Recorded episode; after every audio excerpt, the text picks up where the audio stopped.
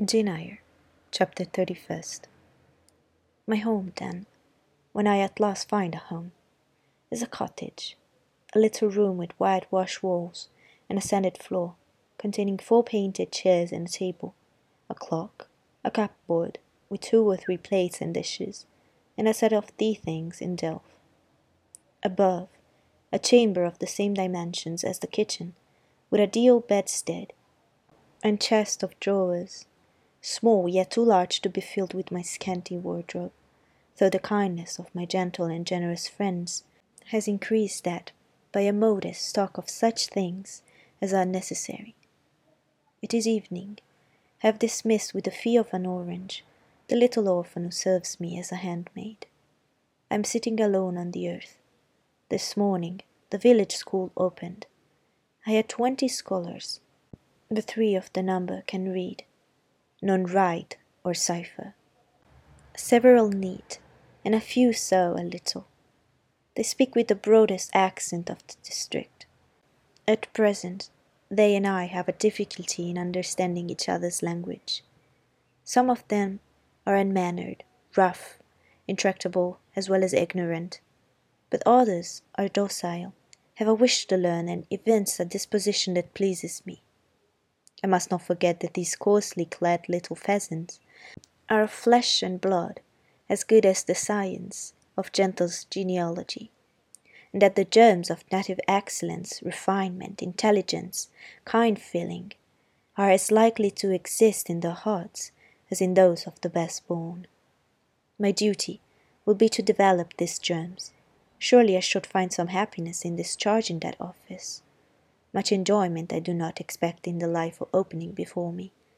Yet it will, doubtless, if I regulate my mind, and exert my powers as I ought, yield me enough to live on from day to day. Was I very gleeful, settled, content during the hours I passed in yonder bare, humble schoolroom this morning and afternoon? Not to deceive myself, I must reply, no. I felt desolate to a degree. I felt Yes, idiot that I am, I felt degraded.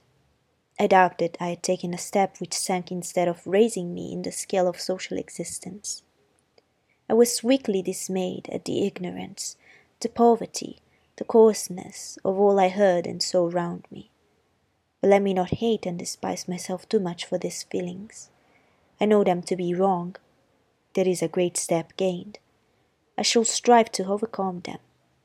Tomorrow, I trust, I shall get better of them partially, and in a few weeks, perhaps, they will be quite subdued. In a few months it is possible the happiness of seeing progress and a change for the better in my scholars may substitute gratification for disgust.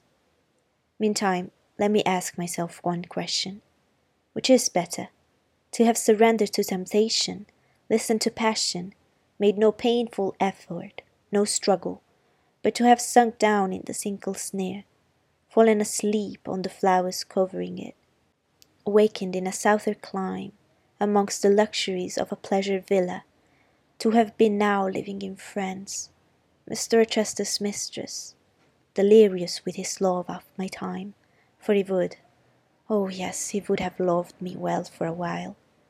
He did love me, no one will ever love me so again. I shall never more know the sweet homage to, given to beauty, youth, and grace, for never to any one else shall I seem to possess these charms. He was fond and proud of me. It is what no man besides will ever be. But where am I wandering? And what am I saying? And above all, feeling? What is it better, I ask, to be a slave in a fool's paradise. At Marseilles, fevered with delusive bliss one hour, suffocating with the bitterest tears of remorse and shame the next, or to be a village schoolmistress, free and honest, in a breezy mountain nook in the healthy hearth of England. Yes, I feel now that I was right when I heard the principle and law, and scorned and crushed the insane promptings of a frenzied moment. God directed me to a correct choice. I thank His providence for the guidance. Having brought my eventide musings to this point, I rose, went to my door, and looked at the sunset of the harvest day, and at quiet fields before my cottage, which, with the school, was distant half a mile from the village. The birds were singing their last strains. The air was mild, the dew was balm. While I looked, I thought myself happy, and was surprised to find myself year long weeping. And why? For the doom which had reft me from adhesion to my master. For him I was no more to see. For the desperate grief and fatal fury, consequences of my departure, which might now, perhaps, be dragging him from the path of right, too far to leave hope of ultimate restoration thither. At this thought, I turned my face aside from the lovely sky of Eve and lonely vale of Morton. I say lonely, for in that band of it visible to me, there was no building apparent save the church and the parsonage, half hid in the trees, and quite at the extremity the roof of Vale Hall, where the rich Mr. Oliver and his daughter lived. I hid my eyes and leaned my head against the stone frame of my door. But soon a slight noise near the wicket which shut in my tiny garden from the meadow beyond it made me look up. A dog, old Carlo, Mr. Rivers' pointer, as I saw in a moment, was pushing the gate with his nose, and St. John himself leant upon it with folded arms, his brow knit, his gaze, grave almost to displeasure, fixed on me. I asked him to come in. No, I cannot stay, have only brought you a little parcel my sisters left for you. I think it contains a color box, pencils, and paper. I approached to take it. A welcome gift it was. He examined my face, I thought, with austerity as I came near. The traces of tears were doubtless very visible upon it. Have you found your first day's work harder than you expected? he asked. Oh, no. On the contrary, I think in time I shall get on with my scholars very well. But perhaps your accommodations, your cottage, your furnitures, have disappointed your expectations? They are in truth scanty enough, but. I interrupted. My cottage is clean and weatherproof, my furniture sufficient and commodious. All I see has made me thankful, not despondent. I am not absolutely such a fool and centralist as to regret the absence of a carpet, a sofa, and silver plate. Besides, five weeks ago I had nothing. I was an outcast, a beggar, a vagrant. Now I have acquaintance, a home, a business. I wonder at the goodness of God, the generosity of my friends, the bounty of my lot. I do not repine. But you feel solitude and oppression. The little house there behind you is dark and empty. I've hardly had time yet to enjoy a sense of tranquillity, much less to grow impatient under one of loneliness. Very well. I hope you feel the content you express. At any rate, your good sense will tell you that it is too soon yet to yield to the vacillating fears of Lot's wife. What you had left before I saw you, of course I did not know. But I counsel you to resist firmly every temptation which would incline you to look back. Pursue your present career steadily, for some months at least.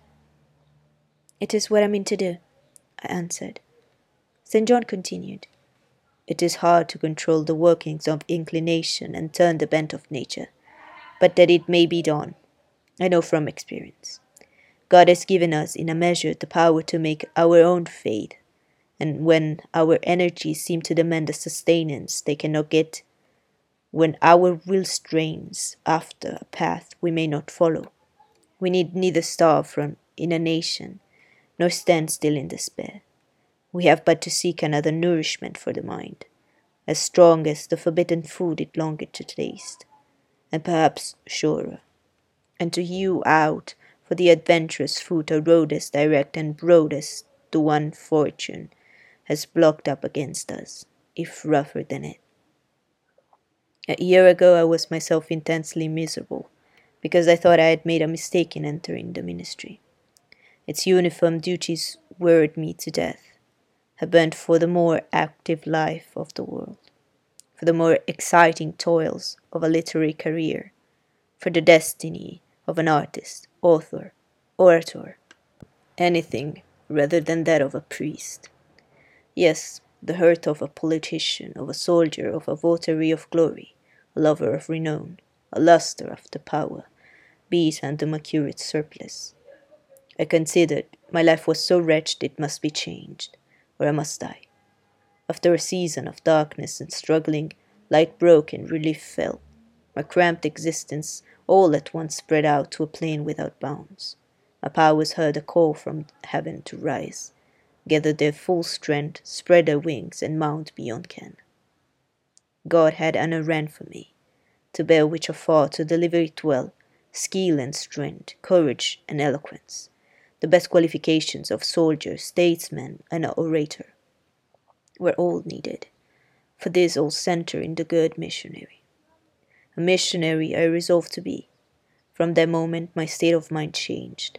The fetters dissolved and dropped from every faculty, leaving nothing of bondage but its galling soreness, which time only can heal. My father indeed opposed the determination, but since his death, I have not a legitimate obstacle to contend with.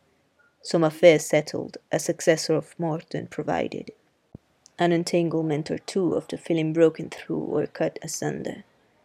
A less conflict with human weakness, in which I know I shall overcome, because I have vowed that I will overcome.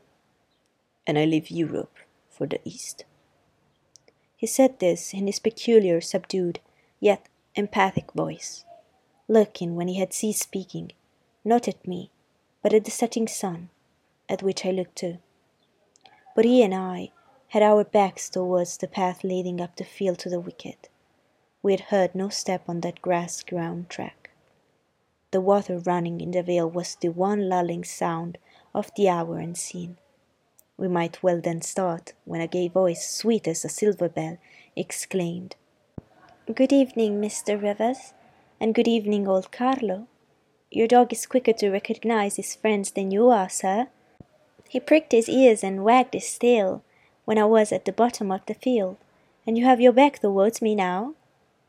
It was true, though Mr. Rivers had started at the first of those musical accents, as if a thunderbolt had split a cloud over his head. He stood yet, at the close of the sentence, in the same attitude in which the speaker had surprised him, his arm resting on the gate, his face directed towards the west. He turned at last, with measured deliberation. A vision, as it seemed to me, had risen at his side. There appeared within three feet of him a form clad in pure white, a youthful, graceful form, full, yet fine in contour, and when after bending to caress Carlo, it lifted up its head and threw back a long veil there bloomed under his glance a face of perfect beauty. Perfect beauty is a strong expression, but I do not retrace or qualify it. As sweet features as ever the temperate clime of Albion moulded, as pure hues of rose and lily as ever her humid gales and vapory skies generated and screened, justified in this instance the term. No charm was wanting, no defect was perceptible. The young girl had regular and delicate lineaments, eyes shaped and colored as we see them in lovely pictures, large and dark and full. The long and shadowy eyelash, which encircled a fine eye with so soft a fascination, the penciled brow, which gives such clearness, the white, smooth forehead, which adds such repose to the livelier beauties of tint and ray, the cheek, oval, fresh and smooth, the lips, fresh too, ruddy, healthy, sweetly formed, the even and gleaming teeth without flaw, the small dimpled chin, the ornament of rich plenteous tresses, all advantages, in short, which combined realized the ideal of beauty, were fully hers. I wonder as I looked at this fair creature, I admire her with my whole heart. Nature had surely formed her in a partial mood, and forgetting her usual stinted stepmother dole of gifts, had endowed this, her darling, with a grand dame's bounty. What did St. John Rivers think of this earthly angel? I naturally asked myself that question as I saw him turn to her and look at her, and as naturally I sought the answer to the inquiry in his countenance. He had already withdrawn his eye from the Peri, and was looking at a humble tuft of daisies which grew by the wicket. A lovely evening, but late for you to be out alone, he said, as he crushed the snowy heads of the close flowers with his foot. Oh, I only came home from S. She mentioned the name of a large town some twenty miles distant. This afternoon. Papa told me you had opened your school, and that the new mistress was come, and so I put on my bonnet after tea, and ran up the valley to see her. This is she? pointing to me. It is, said St. John. Do you think you shall like Morton? She asked of me, with a direct and naive simplicity of tone and manner, pleasing, if childlike. I hope I shall. I have many inducements to do so. Did you find your scholars as attentive as you expected? Quite. Do you like your house? Very much. Have I furnished it nicely? Very nicely indeed. And made a good choice of an attendance for you in Alice Wood? You have indeed. She is teachable and handy. This, then, I thought is Miss Oliver, the heiress, favoured, it seems, in the gifts of fortune, as well as in those of nature. What happy combination of the planets presides over her birth, I wonder. I shall come up and help you to teach sometimes, she added. It will be a change for me to visit you now and then, and I like a change. Mr. Rivers, I've been so gay during my stay Last night, or rather this morning, I was dancing till two o'clock. The regiment are stationed there since the riots, and the officers are the most agreeable men in the world. They put all our young knife grinders and scissors merchants to shame. It seemed to me that Mr. St. John's underlip protruded, and his upper lip curled a moment. His mouth certainly looked a good deal compressed, and the lower part of his face unusually stern and square, as the laughing girl gave him this information.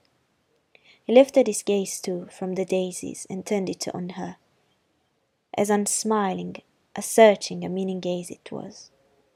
She answered it with a second laugh, and laughter well became her youth, her roses, her dimples, her bright eyes. As he stood mute and grave, she again fell to caressing Carlo. Poor Carlo loves me, said she. He is not stern and distant to his friends, and if he could speak he would not be silent. As she patted the dog's head, bending with native grace before his young and austere master, I saw a glow rise to that master's face. I saw his solemn eye melt with sudden fire, and flicker with resistless emotion. Flushed and kindled thus, he looked nearly as beautiful for a man as she for a woman. His chest heaved once, as if his large heart, weary of despotic constriction, had expanded, despite the will, and made a vigorous bound for the attainment of liberty. But he curbed it, I think, as a resolute rider would curb a rearing steed. He responded neither by word nor movement to the gentle advances made him. Papa say you never come to see us now, continued Miss Oliver, looking up. You're quite a stranger at Vale Hall. He's alone this evening and not very well. Will you return with me and visit him? It is not a seasonable hour to intrude on Mr. Oliver, answered St. John. Not a seasonable hour, but I declare it is. It is just the hour when Papa must want company, when the works are closed, and he has no business to occupy him. Now, Mr. Rivers, do come. Why are you so very shy and so very sombre? She filled up the hiatus silence left by a reply of her own. I forgot, she exclaimed, shaking her beautiful curled head, as if shocked at herself. I'm so giddy and thoughtless. Do excuse me. It had slipped my memory that you have good reasons to be indisposed for joining my, my chatter.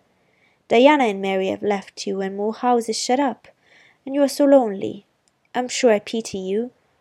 Do come and see Papa. Not tonight, Miss Rosamond, not tonight. Mr. St. John spoke almost like an automaton. Himself only knew the effort cost him thus to refuse. Well, if you are so obstinate, I will leave you, for I dare not stay any longer. The dew begins to fall. Good evening. She held out her hand, it just touched it. Good evening, he repeated, in a voice slow and hollow as an echo. She turned, but in a moment returned. Are you well? she asked. Well might she put the question. His face was blanched as a gown.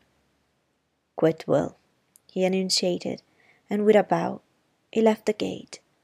She went on way, he another.